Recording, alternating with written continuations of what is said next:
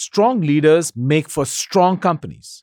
And one of the critical steps in defining the purpose of a company is creating a corporate culture that makes your goals achievable. Once you've defined your purpose, use it as a screen or a filter to make hiring decisions. The culture of a business is built by the first 10 to 15 employees in the first six months of life. That's David Velez. He's the founding CEO of Nubank in Brazil. It's the world's largest digital bank, and it has some 48 million customers across Latin America. Those first six months, those first 10 employees are really critical in building the key bases of that culture. And it's a bit like for whoever has kids, the early years of development, right? In those the first five, ten years when you're dealing with your kids, when you're teaching those values. I, I, I sometimes I hear from some uh, CEOs that I'm very busy about building my culture. When we become a unicorn, then I'll care about that. And it's a little bit like saying I'm too busy to educate my kids. By the turn, by the time they turn 18, I'll start working educating. Forget it. It's too late.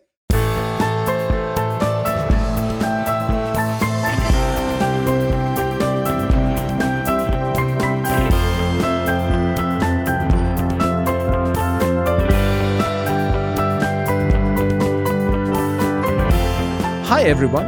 I'm Ranjay Gulati, a professor of business administration at the Harvard Business School.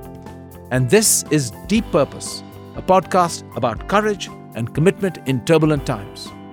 Like a lot of top CEOs we meet in this series, David Velez comes from a family of entrepreneurs, people who believe it's best to be your own boss. David was born in Colombia, but his parents moved to Costa Rica when he was a boy to get away from rampant drug gang violence at home. As a kid, David worked in his father's button factory and on the family farm. That's where he started his first venture at the age of 12, raising the money he would eventually use to go to Stanford University.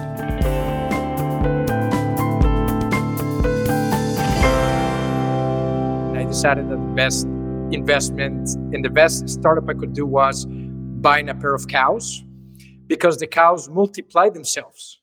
And so my dad had six cows. I convinced him to buy to let me buy one. I bought one. And then from 12 to 18, that cow became another six cows. And that was kind of the entryway or understanding of compound interest. So uh, obviously, my dad was nice enough that he didn't make me pay any expenses, no veterinary, no food. So ultimately, this became actually a really good business. And and I sold them when I was 18 when I went to school. I went to, went to Stanford. I wanted to, I was always very fascinated given entrepreneurship with the story of Silicon Valley and the people that have built great companies that were building it around the area. So, uh, so decided to go there. I was determined to find a, a, a business idea in my first couple of years at Stanford. The years passed by and I had no idea how to even begin. I did not have that great insight. I did not have that great startup idea. So, to my own disappointment at the time, I decided to go to Wall Street and take an investment banking job uh, during my junior summer internship. Turns out he liked it. So, after graduation, David worked in banking, then private equity. He ended up in Brazil scouting opportunities for the investment firms Sequoia Capital and General Atlantic. All the while, he wanted to start something of his own, something that would be big, his eye was on financial services. First, it was a really interesting market because it is the largest market. There's nothing bigger in Latam. When you look at who are the biggest companies in Brazil, they're banks. The biggest company in Mexico, they're banks. In Colombia, they're banks. So, from a sheer size perspective, with these very, very large organizations, these were organizations that through good times and bad times, generated an incredible amount of money. They were some of the most profitable financial institutions in the world. And uh, in 2012, when I went back to Brazil, I had one experience that that I always think that it was a bit of the catalyst to to help me go and, and identify the opportunity.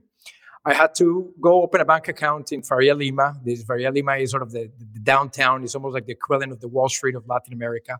In one of the very nice branch of one of the largest banks. And I had to go through that experience that I t- often tell about that uh, it looked more like a prison than a nice place where you're welcome as a customer. I had to go through a bulletproof door that had two armed guards. Since I had my cell phone in my pocket, the alarm started sounding because I had metals the guards came out of the branch. They grabbed me. They asked me to put all my stuff in a locker outside the branch to then come back in. Then waiting 45 minutes to talk to somebody that had no interest really in helping me. And he clearly let me know with his attitude. And then that was the beginning of a four month process of going back again and again and again. And finally getting a simple bank account that charged me hundreds of dollars a year and charged one of the highest interest rates in the world. I was really, I was enraged by that experience. I was very frustrated with the probably 30 hours of time that I did not have that I had to invest in that experience. And so when I combined that insight of how bad the user experience was with the original insight that this is the largest bank, these are the most profitable industry in Latin America, that seemed to me like a really interesting opportunity. Because I couldn't understand how are people putting up with this? And if their margins are so big, why isn't anybody competing with those big banks? Why isn't anybody trying to challenge these very established incumbents? But David, a first time entrepreneur, I would imagine would start small with a small idea, you know, maybe buy a few more cows or, you know, or maybe build a button factory. You know buttons really well in Brazil, but you're saying, I want to build a bank. That sounds really hard. I mean, that's like uh, taking on the behemoths of banking. These are big companies with large pockets, and they can snuff you out in a second. And and I think that was one of the main reasons why I why I wanted to do that. Uh, and and I'll, I'll tell you why. During the time, there was the earliest beginnings of tech entrepreneurship in Brazil, and I remember seeing a model of the Groupon of Brazil it was a very popular model that everybody was starting at some point, there were 3,000 clones of Groupon in Brazil, and this happened over a six month period. Uh, there were a lot of clones of Amazon in Brazil, a lot of e commerce clones, a lot of undifferentiated businesses that in six months you had a ton of competition. And as I thought about what I wanted to do, and I thought about it doing it from like an investor perspective, I was not had never been an operator, but I had worked as an investor in entrepreneurship is effectively the biggest investment you're going to do, right? You're not only investing your money, you're investing your time and you're all in. You're putting all the eggs in, in one basket. So to me, that meant that I had to find something that was very hard to do so that I would have less competition, that uh, had significant impact because I was ready to dedicate the next decade or plus of my life on something, it might as well be something impactful that made a difference versus something easy that everybody could copy. And by this point, I think I had kind of getting to a, a bit of an understanding of, of, what really motivated me and had come to a conclusion that I was very much motivated by, by the size of the challenge and by the level of impact. And, and to me, while everybody told me this is impossible, I thought it was the single most impactful thing I could imagine. I, I, I would ask me the question what is more impactful? What is hardest to do in Latin America than starting a bank from scratch?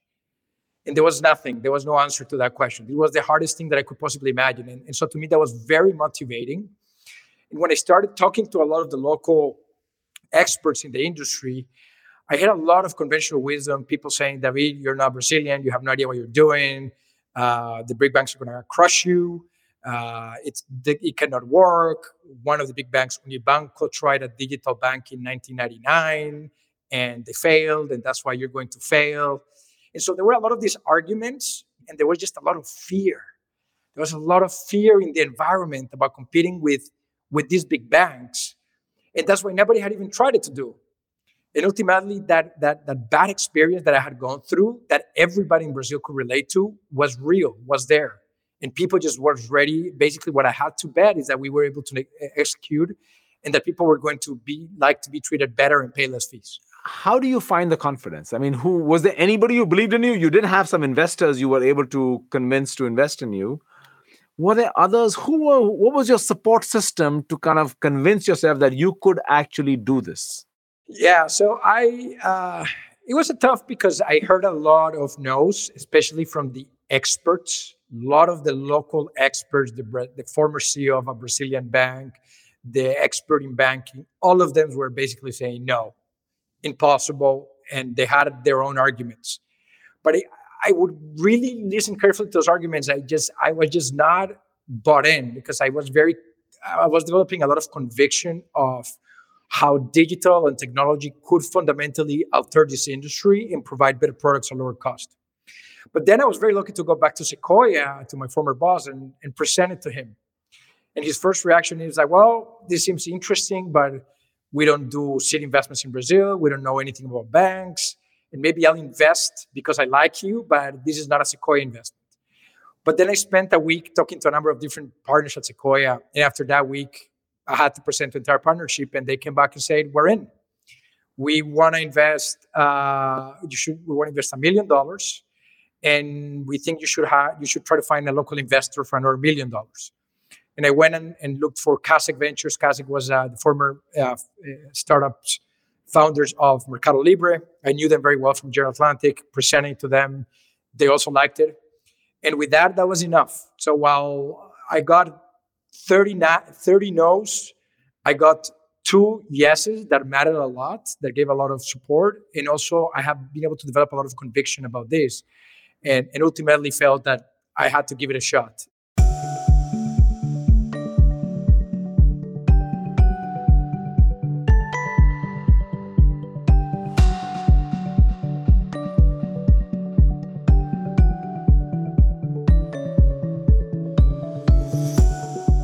Plan from the start was to be a totally digital bank.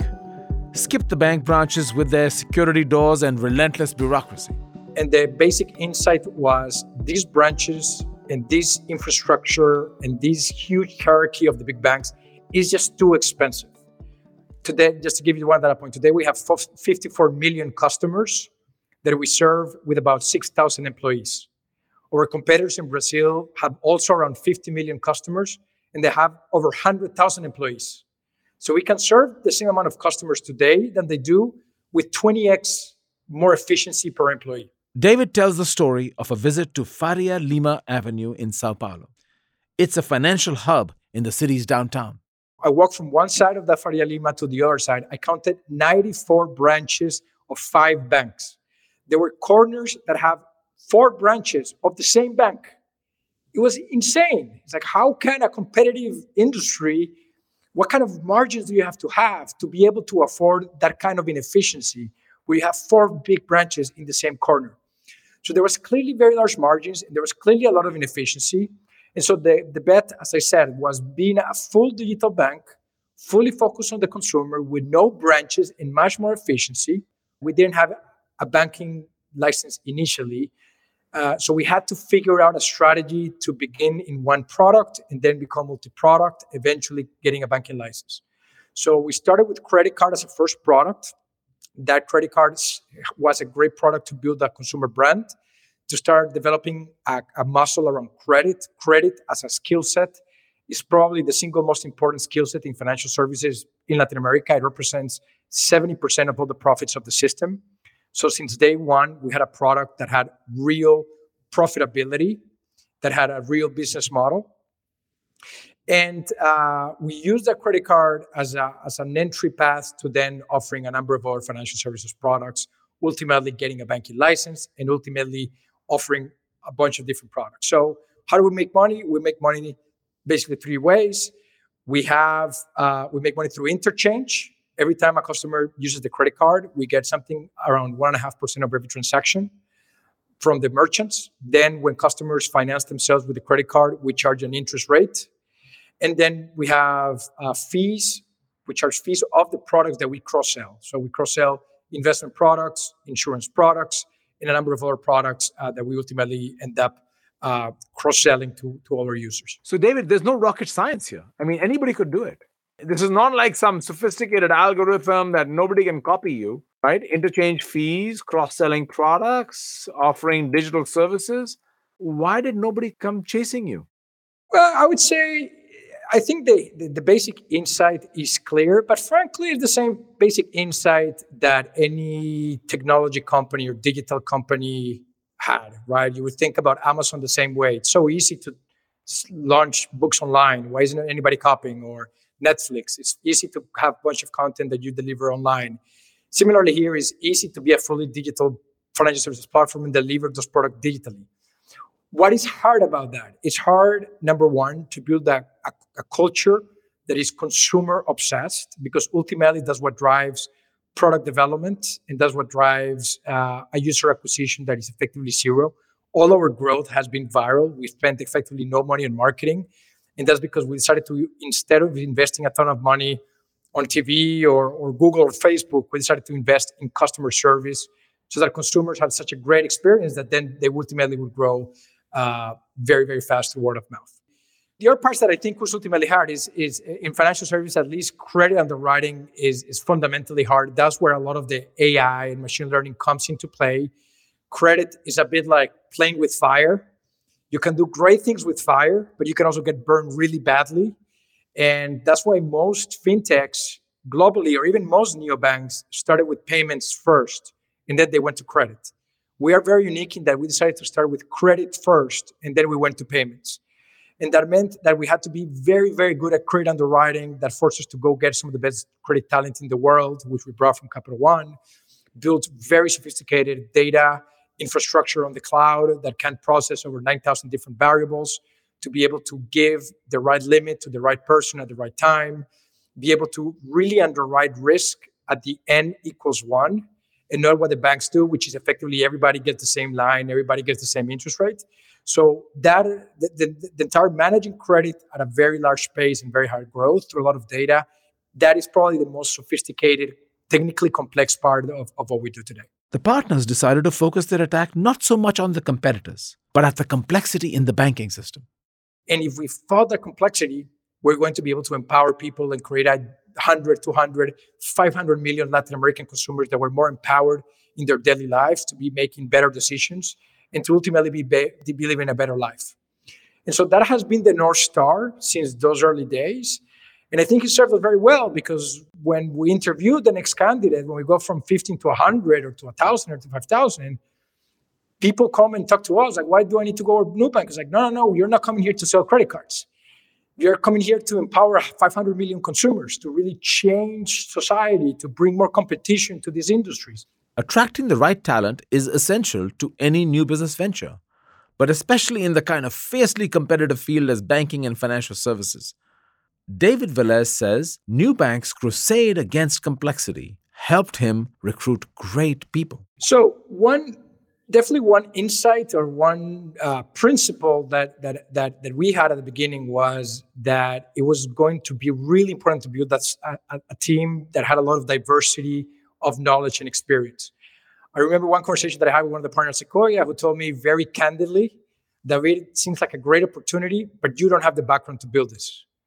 And it was a bit of a, a, punch, a low blow, but I really thank him for that type of kind of feedback because that forced me to say that he's totally right. We, I got to find people that to bring on board that have the level of experience and skill set that I don't have. And my two co-founders, I, I, looked for them specifically to do that. There were two key gaps that I had in that initial team. And so it's been a process for the past eight years of consistently identifying where the gaps are and then going around the world trying to identify who are the best people in the world that do something and bringing them on board.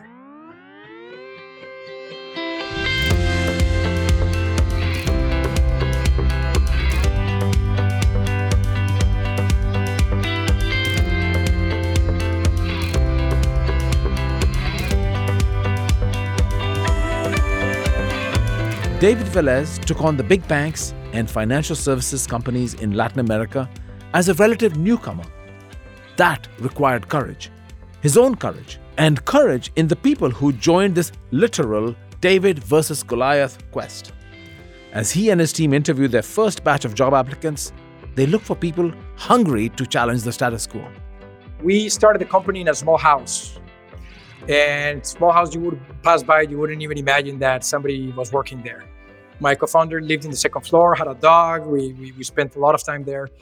And we would invite people to interview and there were two type of people that showed up. The first people the first group would come in with their very nice suit and tie ready to interview for a sequoia backed startup that wanted to uh, compete with big banks and then they would go and see this house and they would think what a waste of my time. These kids are crazy. There's no way these kids in this house can compete with the biggest bank in Latin America.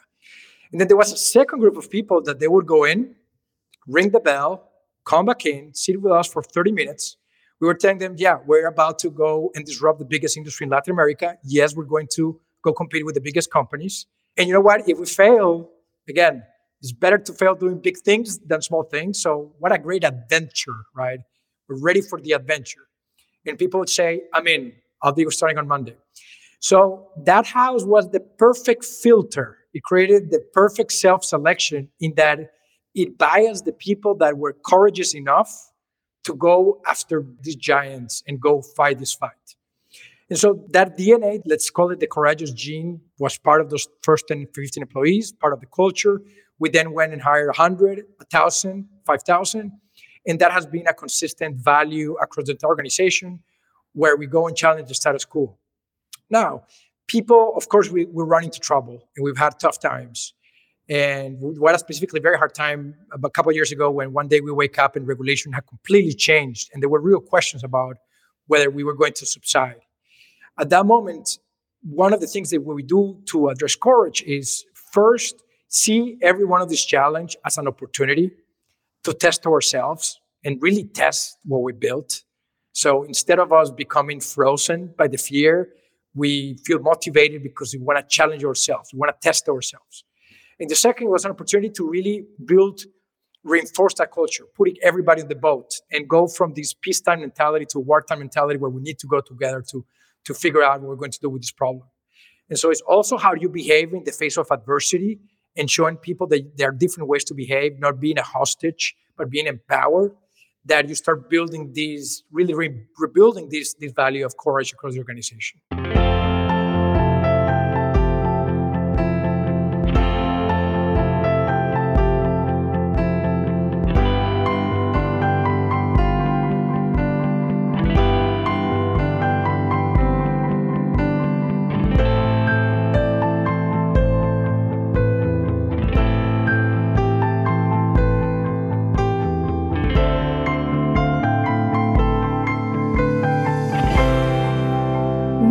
Purpose to fight complexity, to empower people.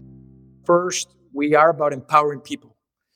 We were very mad, we're upset about these big companies, not only banks, big companies that ultimately take their customers as hostage and use a lot of complexity, a lot of fees to keep them even more hostages. And you end up with consumers that don't have the information to make the right decision for their lives. So we discussed a lot. We decided ultimately the enemy was going to be complexity in financial services and beyond. And, and that's what really brings people passion for what they do. And, and I think there's a very, very unique uh, opportunity to really work in a, in a, in a business that has passion and that redefines what you're doing on a day to day basis. So, David, what do you have to say to the cynics? There's a lot of people who are cynical about purpose because they've seen enough companies pretend to have a purpose it's usually some nice statement about I want to make the world a better place. I want to improve the life of my customer. I want to help the planet. And they kind of cloak themselves in that purpose. What do you say to people like that? Saying, Ah, oh, David, I don't believe this. You know, I've heard that before. Come on, every bank has a purpose. And they always say something about helping customers. Yeah, well, I, would say that it is true that a lot of organizations that claim to have a purpose and they don't have it. It's similarly to the conversation around customer obsession. Now, everybody has customer obsessions, but there are organizations that do have real purposes. And I think for us, at least, what I can tell you about us, about Nubank is, is in that deck since the very early days. And it really drives everything that, that, that, that drives our company. And you can go talk to any of our employees any of the 6,000 people around the world and you ask them, what do you do? And they will repeat this purpose and they will go and execute products and consumer conversations and they will treat customers in ways that are consistent with this purpose and with those values. Do you think people come to work for you because of your purpose? Do you think they say, I want to come work for Nubank, not only because it's a digital company and doing all these great things, but I really connect personally it makes my life i feel more proud of working here. It makes me feel like i'm living my own life purpose because i get to be in a place which is doing these big things. I, I think so. I really do. Uh, i think people i think the time to go for a nine to six job especially for the young demographics is over. People do not want to just go do that and get a paycheck. I think people need to feel that they're part of something bigger than themselves and work with great people, smart people that are all feel part of of a mission that goes beyond uh, that, goes beyond just getting a paycheck and um, and that is consistent actually with building a great business. There, that's the thing. I think a lot of people also tend to to address or to think about this question as being almost like a zero sum game, where if I have a purpose, I'm going to make less money. And in fact, it's actually if you have a purpose, you're going to make more money in the long run. In the short run, there will be conflicts. There is definitely conflicts, but or at least our insight or belief is in the long run, those two are perfectly aligned and that's why is a is a great opportunity, a great opportunity for retention, and a great opportunity to create a to create and scale a culture that has a bigger reason to exist than simply go from a billion in net income this year to 1.5 billion in net income next year to 2 billion of net income the following year, which in a way is the way a lot of the banks have operated for a very long time. So, how do you help people think about short term and long term? Because you're right, there's this inherent trade off, and people sometimes presume that a lot of people like Larry Fink and others have promoted uh, you should have a purpose, but that's long term. But I got to deliver quarterly, short term results. And now that I'm a public company, the pressures are even greater because now I have to really deliver numbers. How does do you think having a purpose is a way to communicate also clearly that look, we are making these choices because they have long term benefit? It's part of who we are. How do you connect short and long term in your mind as a business leader? Yeah, so I think it begins with that that, that insight that I mentioned, which is it's it's a, it's a call it a hypothesis, a belief, uh, which is you will win. Whoever wins in an industry is whoever provides the best product and service for consumers. Whoever is chosen by consumers. Consumers have the choice. Very simple insight in reality, that really means that you have to work every single day to build the absolutely very best product. It's a bit what Jeff Bezos say. I don't know how things, what consumers will look like 10 years from now, but I'll know they will want better products at lower cost. And ultimately, if, if a consumer is empowered and have choices, they will pick whoever treats them best, gives them a lower price, and gives them a better product. And after three, four years, we started to realize that there were a significant percentage of customers that we could not approve because the interest rate was too low, the risk was too high. And that the best thing that we could do to be able to increase the business was to increase the interest rate. And, and so you could say, and we had a lot of debate with, with our employees, like, isn't this inconsistent with a consumer obsession? Why are you increasing interest rates if you're prioritizing uh, our consumer obsession? It's like we're prioritizing consumer obsession in the long run. If we keep interest rate low, will reach perhaps half a million consumers, maybe a million. If we're able to increase this interest rate by this level, we can go to 50 million consumers.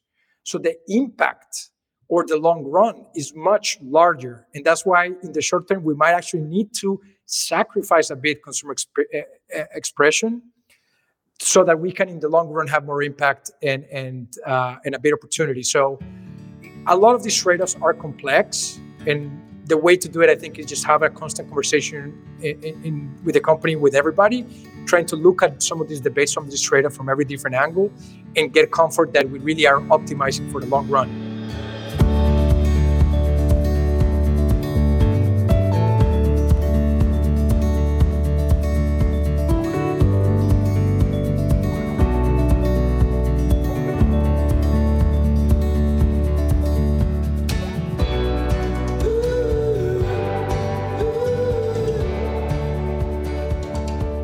Customer obsession is a mantra a lot of highly successful businesses use today. It's widely seen as a key to Amazon's remarkable success, and it's a core principle at Nubank.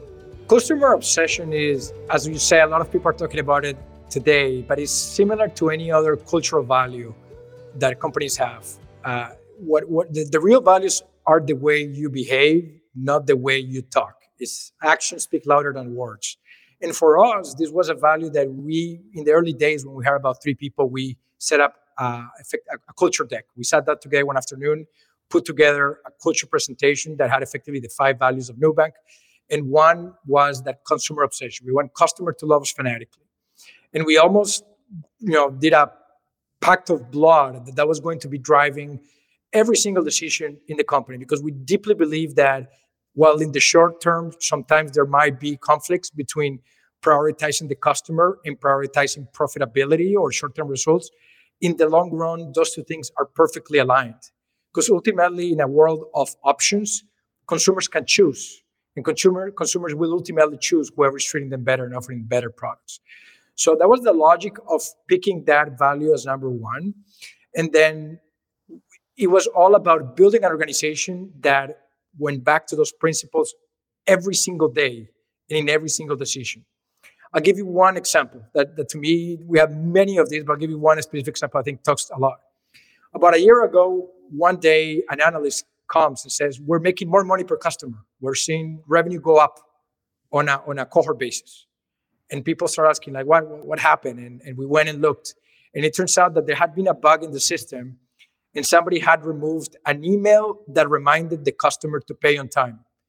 And because they removed that, people were paying more late fees. It was really easy for everybody in the organization to know what to do, which was put that email back and go back to the customers that we overcharged, apologize to them, tell them that they shouldn't have paid that, that it was our mistake, and give the money back. It was the easiest conversation. And it was the easiest conversation because there was a cultural value that gave everybody in the organization the permission to act that way. I can bet you whatever you want that a lot of companies, especially banks today, would have the same situation. They would not act that way. Even the ones that say cultural obsession, they would have not acted that way because it's easy to say it. It's hard when you're faced with those actual dilemmas of making more money or prioritizing the customer. But if you think about it, that those customers received that email and said, wow, how different is Nubank? They're telling me, I, I, if they, they didn't need to tell me this, I wouldn't even have realized it. It was my fault for being late. But they're telling me proactively that I overpaid and they're giving me the money back. The value of that interaction is worth more than points, that fees, that a lot of TV advertising and the Super Bowl is more is worth more for any customer than, than, than anything else. So that is why uh, I think beyond the value and, and having the clarity of that value at the beginning, probably the most important part is scaling the organization, being very vigilant that we are acting the way we're supposed to be acting.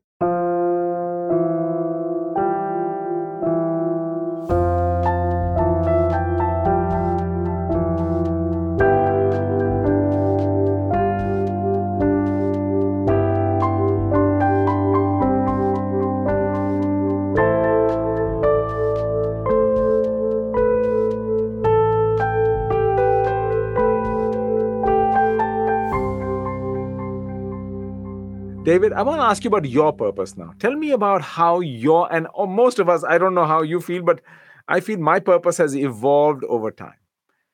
Tell me how, what is your purpose in life and how does that fit into what you're doing right now? I'd say my purpose has, I've been, been able to crystallize it over the past 10 years. And I've come to realize that to me, what matters is first is impact. That to me is the key word I want to make sure that every minute, every hour, every day counts, right? That there is an impact, that I've done something, that I moved something. To me, time is something that is going to go away too fast. We are we're minutes, we're alive for minutes, really. And so, impact being an impactful life means a lot.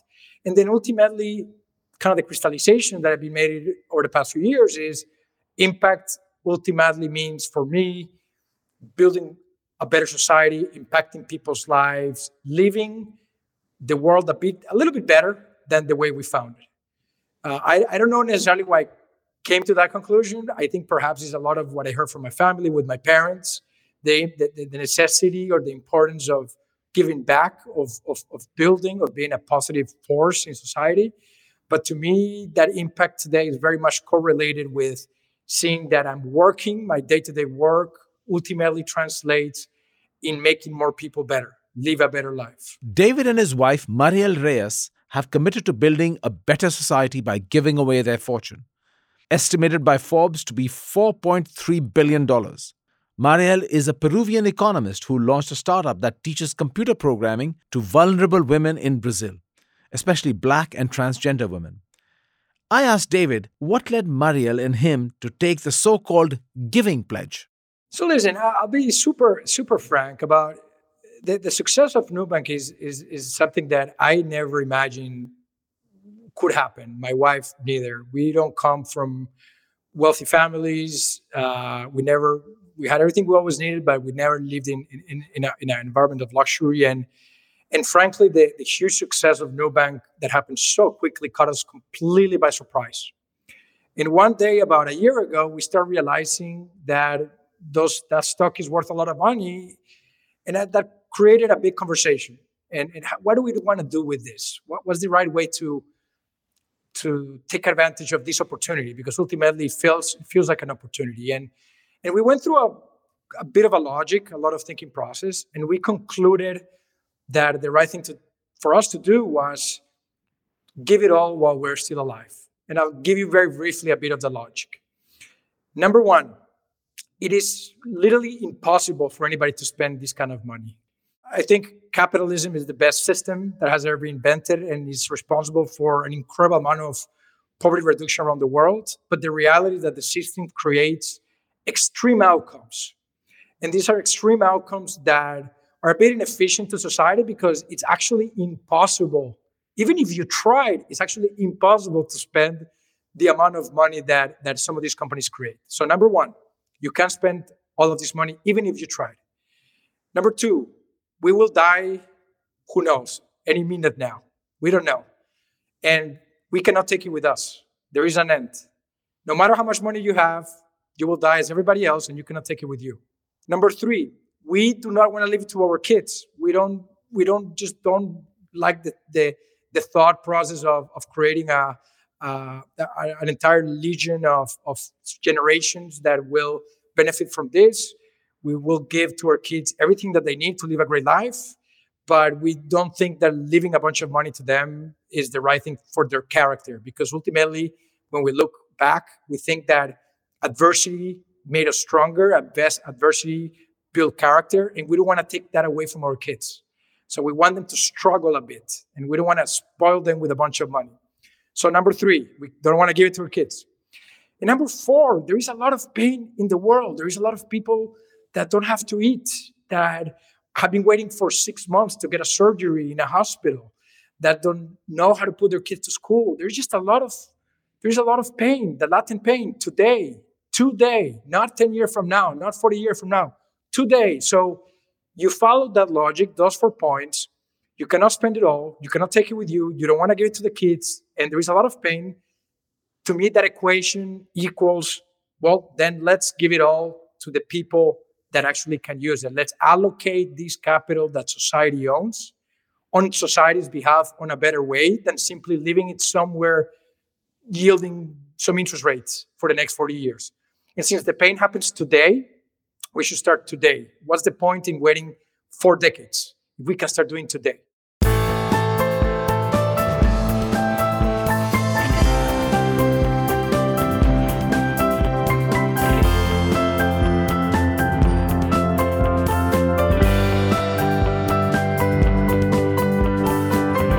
My guest has been David Velez, founder of the largest digital bank in Latin America, Nubank. He spoke with me from Rio de Janeiro. David has three points of advice for aspiring entrepreneurs do your homework, be excited about the journey, not just the destination, and be willing to work really hard. To that, I would add have a deep sense of purpose and a real source of courage. This is Deep Purpose, a podcast about courage and commitment in turbulent times. My website has all of my conversations with leaders in business who are navigating the 21st century environment. You can also find out about my book titled Deep Purpose. Companies that are serious about establishing and working towards a deep purpose find that it delivers game changing results for the workers, the shareholders, and the larger society. So visit with me at deeppurpose.net. This podcast is produced by Stephen Smith with help from Lauren Modelsky, Melissa Duncan, Craig McDonald, and John Bath. The theme music is by Gary Meister. I am Ranjay Gulati. Thank you for listening.